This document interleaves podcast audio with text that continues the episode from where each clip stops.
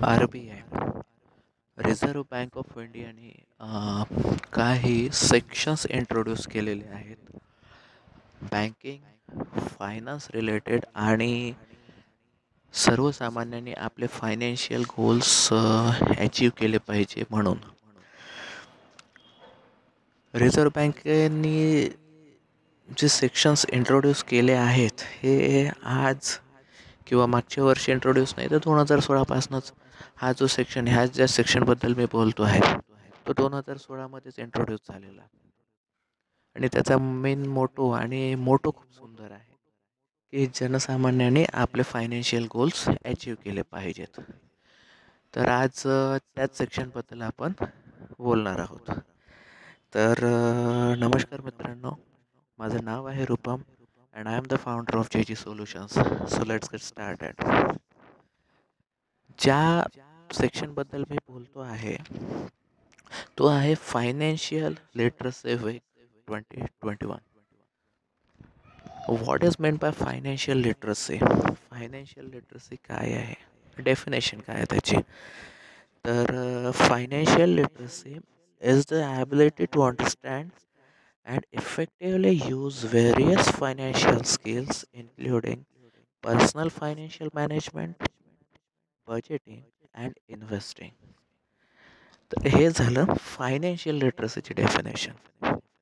आणि the lack of this skills is called financial illiteracy. Okay, the term personal financial management. What is personal financial management? एका उदाहरणाद्वारे सांगतो. एखाद्या व्यक्तीचं 100 रुपये पेमेंट आहे, त्याला 10 रुपयाचा किराणा लागतो, 5 रुपयाचं ट्रॅव्हलिंग लागतं, 5 रुपयाचे अदर एक्सपेन्सेस आहेत,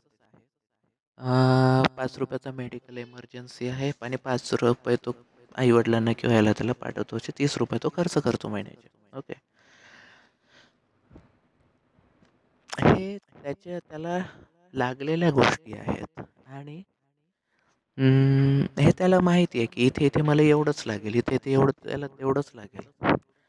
हे झालं त्याचं पर्सनल फायनान्शियल मॅनेजमेंट की त्याला माहिती आहे याच्यापेक्षा जास्त वाढणार नाही तिथे, याच्यापेक्षा आणि वाढले तरी तो आटोक्यात आणेल तेवढं. त्याच्यानंतर टर्म यूज झाली आहे बजेटिंग. समजा तोच व्यक्ती एखाद्या मॉलमध्ये जातो आहे, त्याला त्याचं बजेट आहे 3 रुपयाचा शर्ट विकत घ्यायचा आणि त्याला जे शर्ट आवडलं ते आहे 5 रुपयाचं, ते त्याच्या बजेटच्या बाहेर चाललं आहे. तो काय करेल, तिथं थोडं आपल्या आवडीला सॅक्रिफाईस करेल आणि आपल्या बजेटच्या बाहेर जाणार नाही, 3 रुपयाचा शर्ट घेईल. आणि एखादी भाजी जर त्याला आवडली, त्याची किंमत आहे 1 रुपया आणि त्याने खिशात आणलेले 50 पैसे, तर तो 50 पैशातच सगळं काही गोंधळून घेईल. आणि हे झालं त्याचं बजेटिंग. आणि इन्व्हेस्टिंग, हे सगळं करून तो महिन्याचे 50,000 रुपये खर्च करून टाकतो. रिमेनिंग 50,000 जे आहे तो त्याच्या फ्युचर प्लॅनिंगसाठी, फ्युचर ग्रोथसाठी, फायनान्शियल गोल अचीव करायसाठी, फायनान्शियल ग्रोथसाठी इन्व्हेस्ट करतो आहे. शेअर मार्केट झालं, मग त्यात म्युच्युअल फंड्स, इंट्राडे, डिलेवरी और इन्शुरन्स, रिफंडेबल इन्शुरन्सच झालं आहे, फिक्स्ड डिपॉझिट्स कशात पण करू शकतो. तर टर्म इन्व्हेस्टिंग रिलेट करतं याच्याशी. तर ह्या ज्या तिन्ही टर्म्स आहे, ह्या तिन्ही टर्म्स एका एक्झाम्पलद्वारे मी तुम्हाला समजून सांगितलेल्याच. आणि तेच जर एखाद्या व्यक्तीचा 100 रुपये आहे आणि तो त्याचं मॅनेजमेंट व्यवस्थित नसेल करू शकत. आता हे जे आहे investing, personal financial management, budgeting, हा तो व्यक्ती जर ज्याचा 100 रुपये पेमेंट आहे तो का बरं करू शकला? कारण त्याला फायनान्शियल लिटरेट होता तो. त्याला माहिती होतं की मला फ्युचरमध्ये माझे फ्युचर प्लॅन्स काय, माझे फ्युचर ग्रोथ काय आहे, माझे फायनान्शियल गोल्स काय मला अचीव करायचे, हे त्याने पहिलंच ठरवून ठेवलं, म्हणून त्याने त्या दृष्टीने वाटचाल केले. पण ज्याला माहिती नाही, ज्याला नॉलेजची कमी आहे, तो काय करेल, बिंदास 100 रुपये आहे, मजेत आयुष्य जगेल, काही त्याला मॅटर नाही करणार इन्व्हेस्टमेंटबद्दल, बजेटिंगबद्दल और हे फायनान्शियल मॅनेजमेंटबद्दल. तर ह्या दोन टर्म्स होत्या, ह्या 3 टर्म्स होत्या आणि 2 एक्झाम्पल्सद्वारे मी तुम्हाला समजून सांगितलं. तर वर्ष 2016पासून जे रिझर्व्ह बँक ऑफ इंडियाने वित्तीय साक्षरता सप्ताह राबवला आहे, त्यात त्याच्या मागचा त्यांचा मोटो हा होता की देशभरातील विशिष्ट विषयांवर आर्थिक शिक्षणाचे संदेश पूर्ण भारतभर पसरवल्या गेला पाहिजे, जेणेकरून आपले जेही सामान्य जनता आहे ते आपल्या फायनान्शियल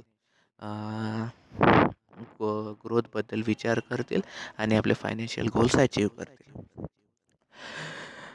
आता जो चालू वर्षाचा वित्तीय जो साक्षरता सप्ताह आहे त्यात जो थीम ठेवला गेला आहे तो आहे credit discipline and credit from formal institutes. ही जी थीम आहे ही 8-12-2021 पासून पाळली जाणार आहे.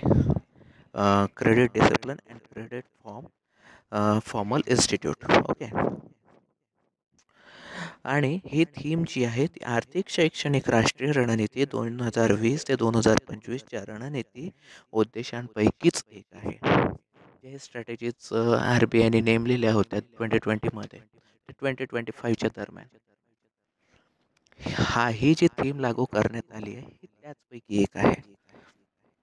आता ह्या थीमचा मेन मोटो काय आहे की आपण जे फॉर्मल इन्स्टिट्यूटकडून जेही जबाबदार व्यक्ती लोन घेतो त्या जबाबदार व्यक्तीकडे लक्ष ठेवणं, आणि जो जबाबदार व्यक्ती लोन घेतो आहे तर त्यांनी त्या लोनचं व्यवस्थित प्रकारे रिपेमेंट पण करणं हा या थीमचा मेन उद्देश आहे.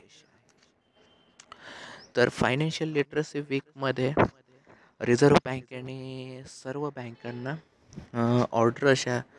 सूचना अशा प्रसारित केल्या आहे की तुम्ही तुमच्या क्लायंट्सना, तुम्ही तुमच्या कस्टमर्सना, तुम्ही तुमच्या ग्राहकांना आणि सर्वसामान्यांना जनजागृत करा हा ॲडवाईस दिली आहे. स्ट्रिक्टली ऑर्डर्स पण आहेत रिझर्व्ह बँक ऑफ इंडियाच्या की तुम्ही तुमच्या क्लायंट्सना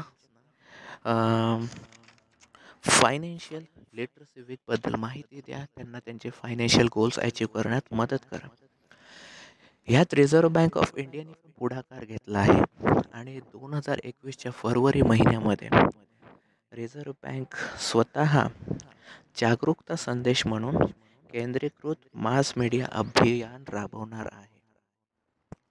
रिझर्व्ह बँक ऑफ इंडियाचा मेन मोटो काय आहे की आता हा जो फायनान्शियल लिटरसी वीक आहे इंडियामध्ये लागू 2016 मध्ये झाला आहे. ओके, पण हा वर्ल्डमध्ये कुठे ना कुठे लागू झालाच असेल. कशाच्या बेसिसवर लागू झाला, कोणत्या बेसिसवर लागू झाला याच्यानंतर मी तुम्हाला पुन्हा त्याबद्दल व्हिडिओ बनवून देईल. पण आत्ताच्या परिस्थितीमध्ये हे जे सेक्शन आपण राबवण्यात येत आहे रिझर्व्ह बँक ऑफ इंडियाकडून याचा मोठं एकच आहे की लोकांनी फायनान्शियल गोल्स अचीव केले पाहिजे, इन्व्हेस्टमेंटवर फोकस केला पाहिजे. आणि यात कॉन्सेप्ट्स पण आहेत खूप साऱ्या, ह्यामध्ये खूप असे कॉन्सेप्ट्स पण आले आहेत की त्या कॉन्सेप्टच्या बेसिसवर खूप अजून डिटेलमध्ये व्हिडिओ पण बनतो. पण मेन जो मोटो रिझर्व्ह बँक ऑफ इंडियाचा राहिलेला आहे तो फायनान्शियल ग्रोथकडे आहे. तर सर्वसामान्य जनतेने जेही हा जो राबवण्यात येत आहे, जेही सेक्शन राबवण्यात येत आहे याच्याबद्दल पर्टिक्युलरली इंडिव्हिज्युअली बँकेत जाऊन एम्प्लॉईजकडून याच्याबद्दल माहिती घेतली पाहिजे आणि त्यांचे कोणतेही डाऊट्स असतील ते क्लिअर करून घेतले पाहिजेत.